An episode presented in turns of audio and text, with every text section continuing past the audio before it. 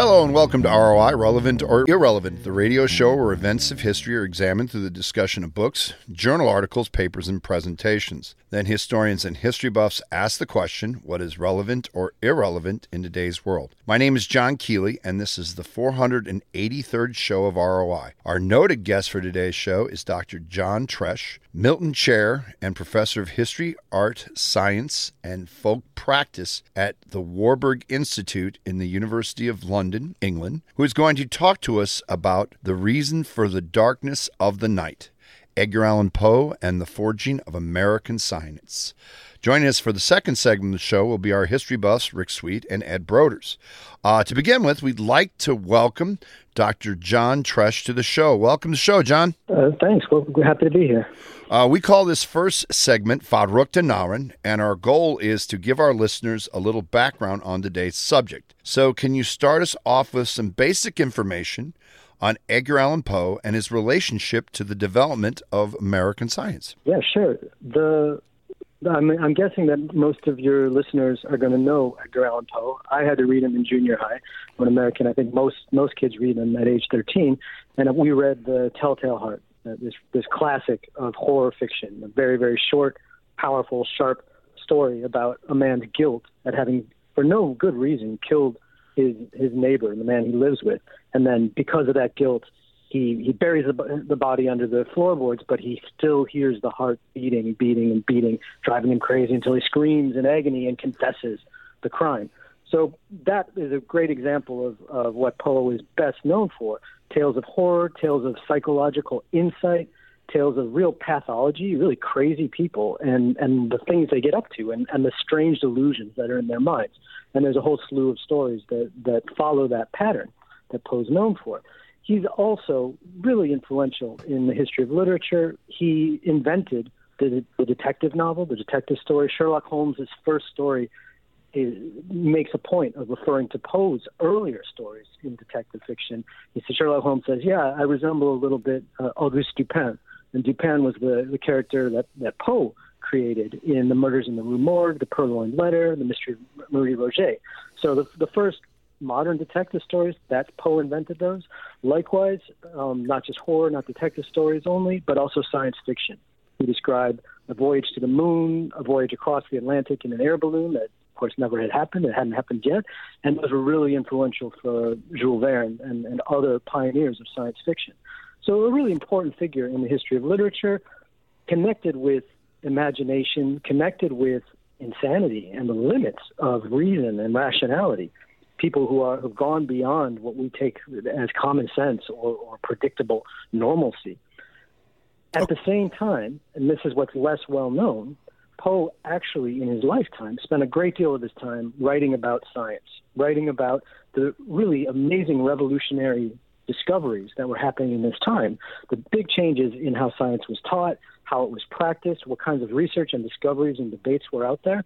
And it makes sense because in his life, he went very young. He, he was an orphan, but he grew up in Richmond and was sent to the University of Virginia, the, the university that uh, Thomas Jefferson founded, studied science there, and then was kicked out of his, his house from his uh, stepfather, his kind of evil uh, foster father, John Allan, and made his way to West Point Military Academy. So that's a military school, but it's also the school that had the best training in engineering, in physics and mathematics, and in, in building roads and railroads. All the all the mathematics and astronomy you need to to build the infrastructure of the U.S. People went from West Point to build the railroads, to build the canals, to build the dams that were really building the national uh, transportation networks, communication networks.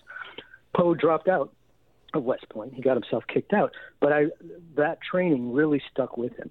He and as he began to make his way in Richmond, in Baltimore, in New York, in Philadelphia, working for a number of different journals and newspapers that were starting up at the time, he wrote fiction, he wrote poetry, but he also wrote a great deal of science.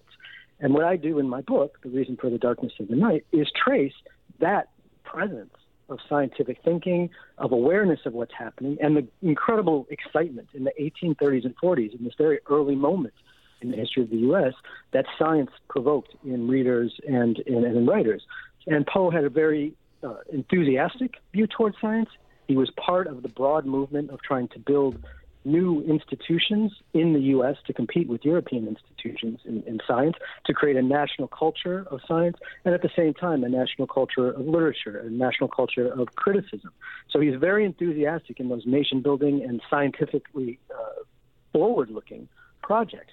But at the same time, as you know from his tales of horror, which are all about testing the limits of knowledge, testing the limits of rationality. He also had a very sharp, very skeptical view towards some of the exaggerated claims of science. The, the idea that just by applying a kind of rational method to everything, all of humanity's problems would be solved. And there's a kind of dual in his thinking, in his writing, in his stories, and in, in a lot of his um, nonfiction writing that I, I, I spend a lot of time talking about in the book and really throughout his life, there's a kind of duel going beyond going going on between the rational and the irrational, the kind of observable, the observation and, empiricism, and imagination, which where you get to just by traveling in your mind. And those two poles, the, the rational and the irrational, the observed and the, the speculative and the imaginative, they they run through all of his writing, not just the scientific writing, which I, I show is actually very important for his life. It's a big part of how he earned a living, but also the famous tales, the famous short stories, and even the famous poetry like The Raven.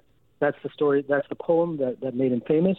And actually, I show that that poem, quote the, Raven, quote the Raven nevermore, is actually very closely tied to an important scientific debate that's happening in, in 1845, really about the origin of the universe and whether it's possible to have a scientific explanation of the origin of the universe. What can humans know versus what is the kind of deep, dark mystery of the world that's beyond our ability to know about it. And that's the theme that I trace through his life. It's a biography. It tells about his birth, his growth, all the kind of debates and, and kind of highs and lows, and there's a lot of lows that go through his very short life, and set him in, in the historical setting of the U.S. in the 1830s and 40s, which it turns out is a pretty uh, crazy period. There's a lot of changes going on, and the extremity in his stories, the kind of the shift from high to low, the, the extremity between rationality and irrationality, that really reflects what's going on in the still very wild um, early U.S., which is which hasn't really established anything like a national or federal framework to begin to tie together what's going on in the different states. And so I trace Poe as he moves to those different states, how he moves to those different states of mind, and how states of mind, and how that is reflected in in all of his writing. And then with his rather tragic death in, in 1848. Okay, we have a lot more to talk about, so please stay tuned for the next segment of our show. This is ROI on KALA St. Ambrose University 106.1 FM.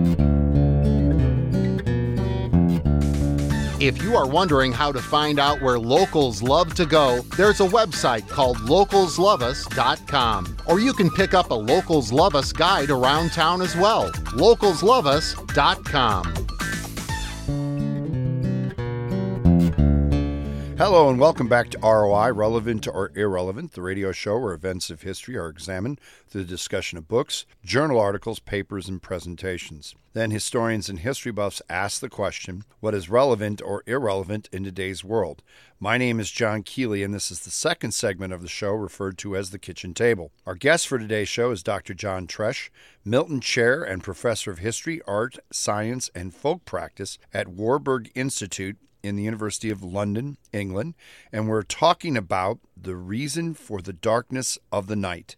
Edgar Allan Poe and the forging of American science. Our history buffs for today's show are Rick Sweet and Ed Broders. Uh, Rick, why don't you start us off? Okay, thanks, John. John, my uh, first introduction to Poe was as a 13 year old when I went to a movie, The Pit and the Pendulum and uh, was so mm-hmm. terrified I picked up everything I could on Poe from that point on. so uh, your science is science is correct.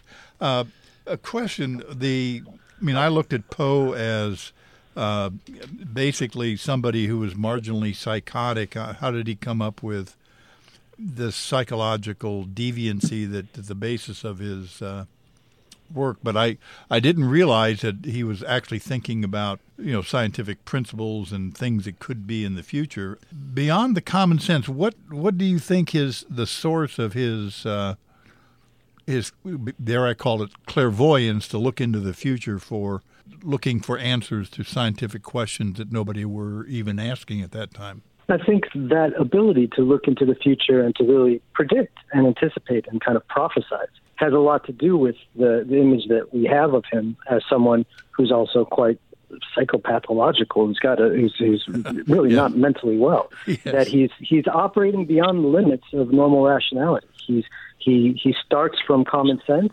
He explores what what what people understand about what the rules of knowledge are, what the kind of methods of, of knowing are, how you move from observations to laws, and then thinks, well, what's beyond it? What comes next? And so he's thinking in historical terms. He's very excited by the history of science, the history of technology, looking at the new railroads that are showing up around him, thinking, well, how is this going to change the way people think? And he, he actually says that with the new speed of communication, with the telegraph and the railroad and steamboats, we need new, we need new ways to think. We need, we need to be able to think more quickly, process information more quickly. So he's always thinking about how the particular historical moment shapes what people know and what the limits of their thinking is are. And so he then projects beyond that to think, well, what would it happen? What would happen if we went a couple steps beyond this?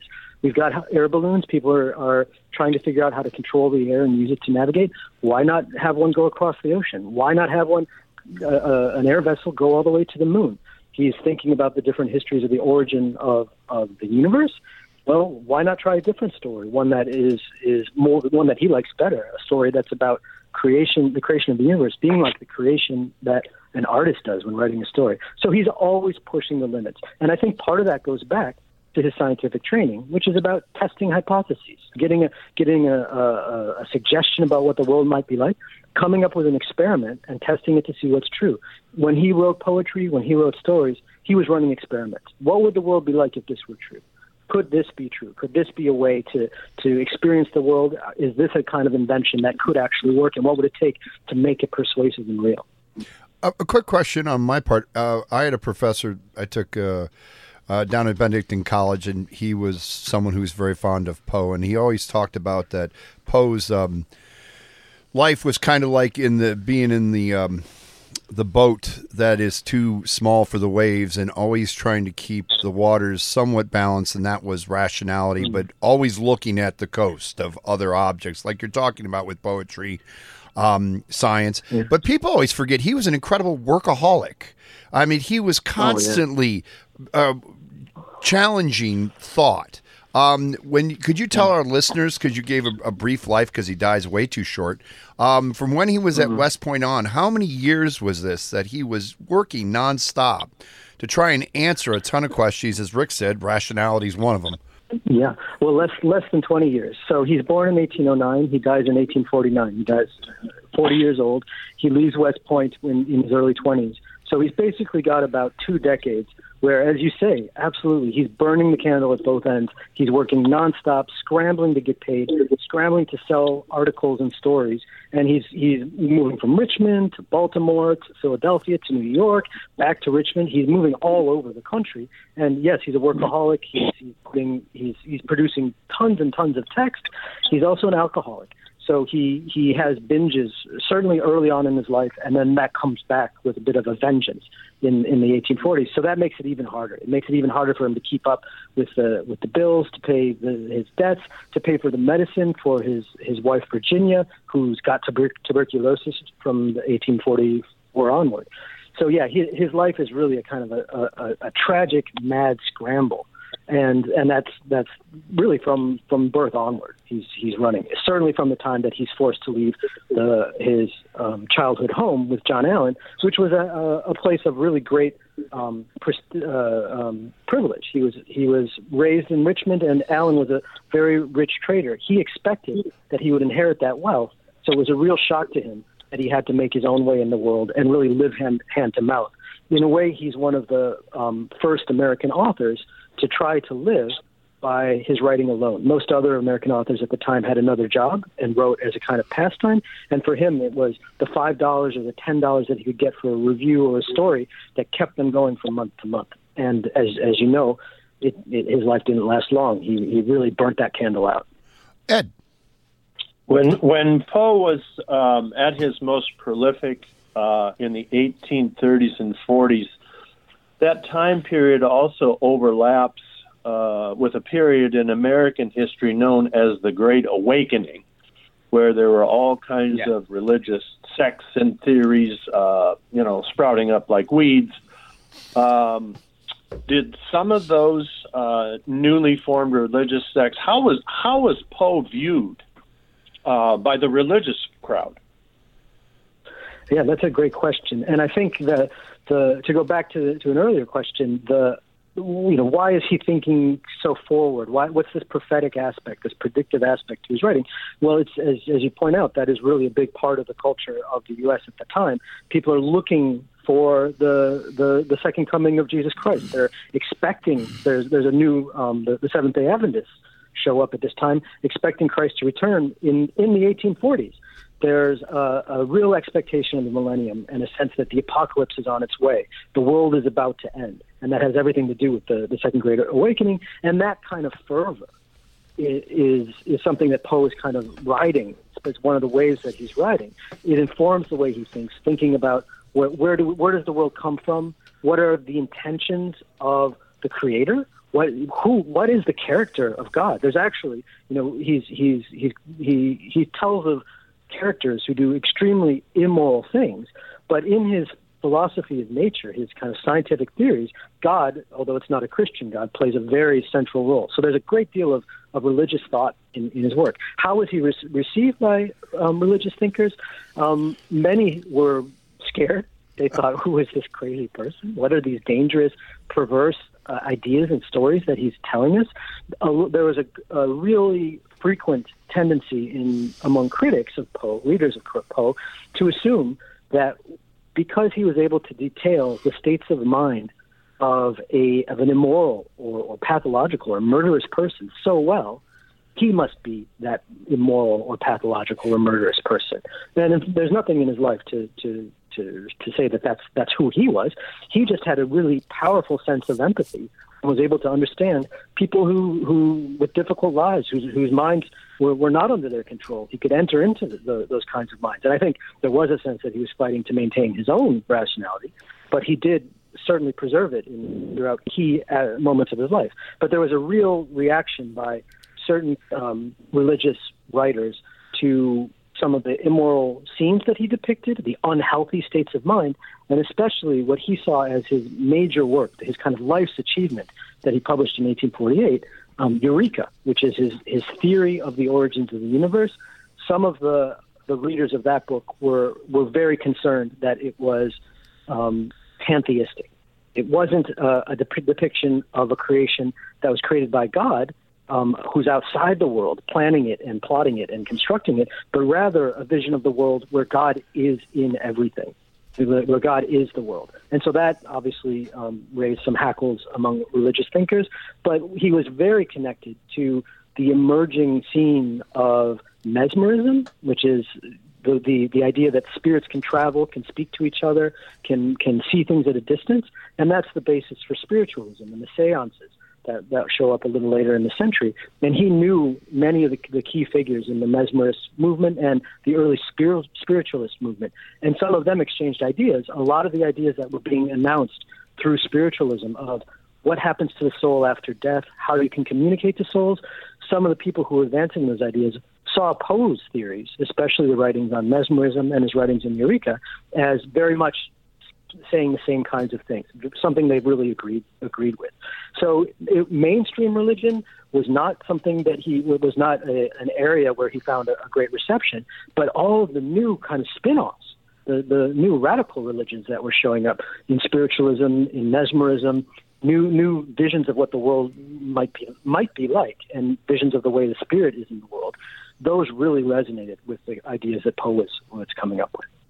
Rick, John, you uh, you mentioned uh, the uh, struggle of of uh, the five dollar, ten dollar payments uh, as he was trying to uh, keep his family economically alive, and it begs a question for me: How popular was he in his time, is in terms of his writing, his stories, his poems, whatever?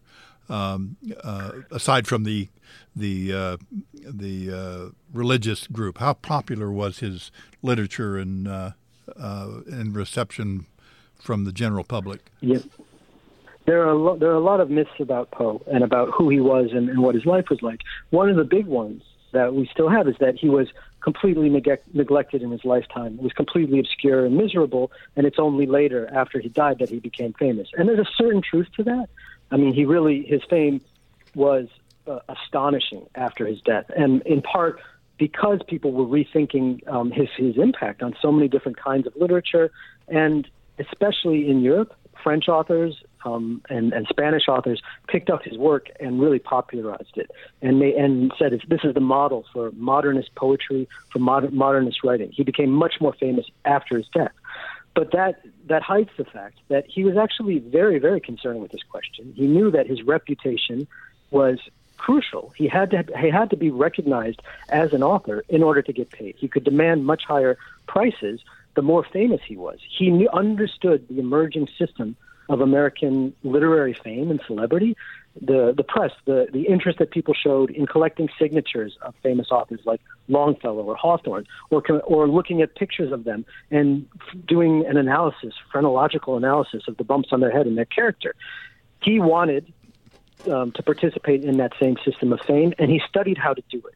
So, in, from his first um, uh, position as an editor in Richmond for the Southern Literary Messenger, he's analyzing what are the conditions of literary fame in America at this time, and it requires making the kind of striking impact with shocking tales that he then produces. And this is all a fairly calculated means of getting his name out before the public. And then once people know his name as a fiction writer, they can begin to recognize his poetry, his criticism, his scientific work.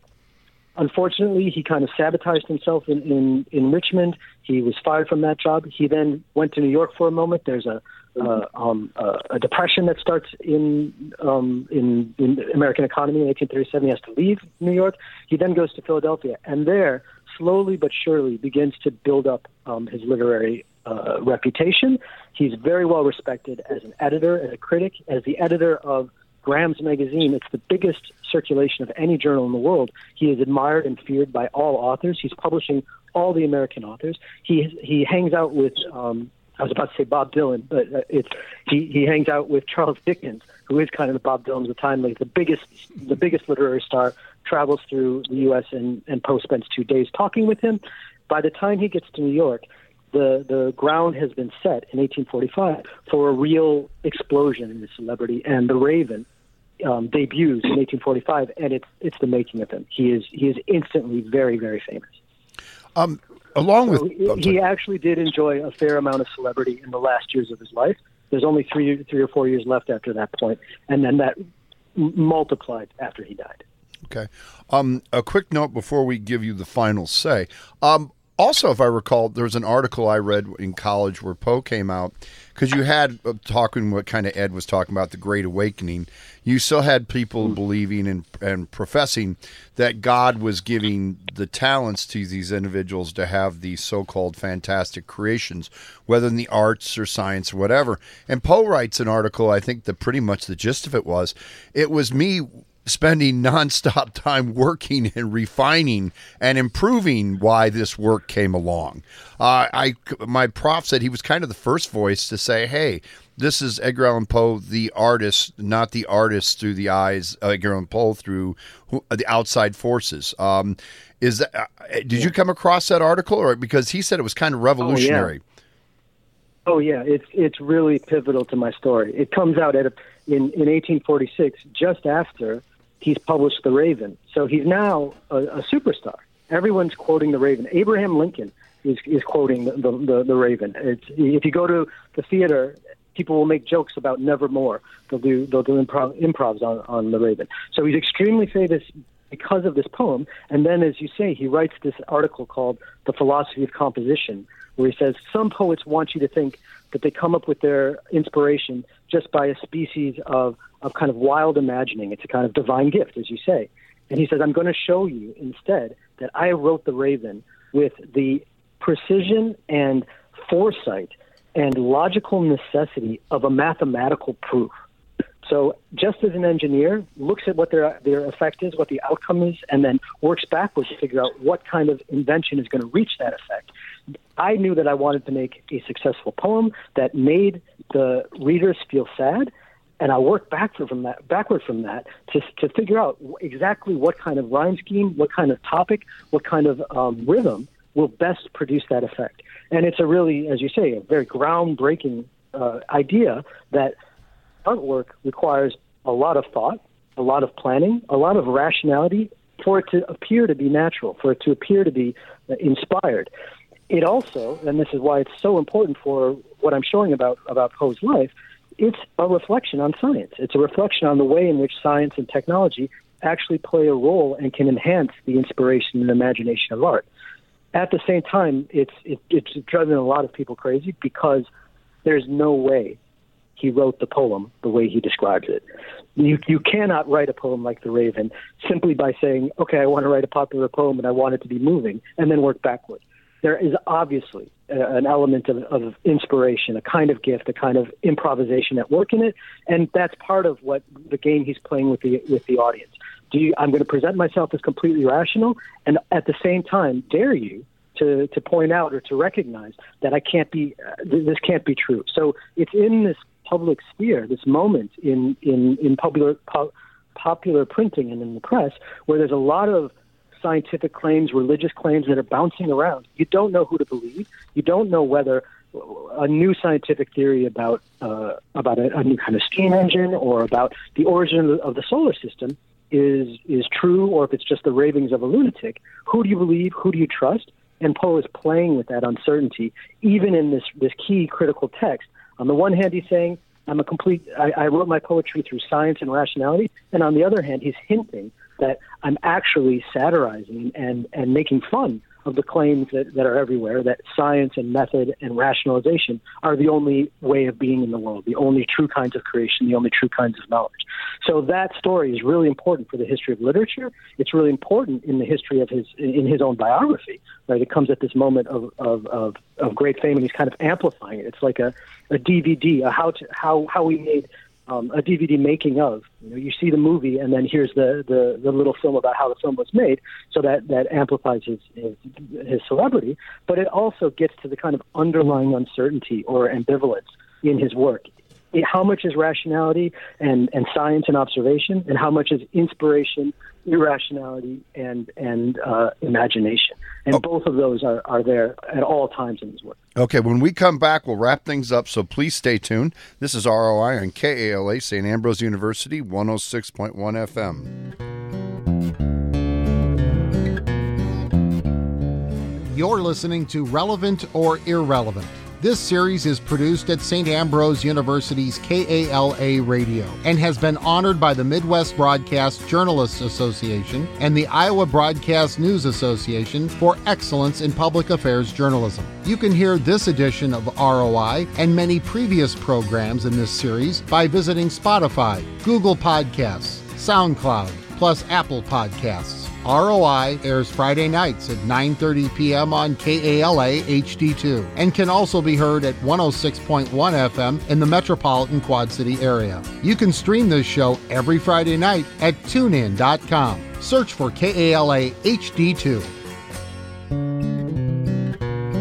This concludes our 483rd show of ROI Relevant or Irrelevant. Our producer and engineer is Dave Baker. Our program manager is Rick Sweet. And the theme song for our show is titled Kayla's Theme, which was written and performed by Mark Zap Zaptel. My name is John Keeley. We would like to thank our guests, Dr. John Tresch, Milton Chair and Professor of History, Art, Science, and Folk Practice at Warburg Institute at the University of London, England, who talked to us about his book, The Reason for the Darkness of the Night Edgar Allan Poe and the Forging of American Science. The history buffs for today's show are Rick Sweet and Ed Broders. This is ROI, relevant or irrelevant on KALA. The views expressed on this show are not necessarily those of Ambrose or KALA. We would like to wish all our listeners to experience the great Basotho proverb, Ho'oponopono Nala, peace, rain, and prosperity. And remember, historians are horrible fortune tellers. Good night.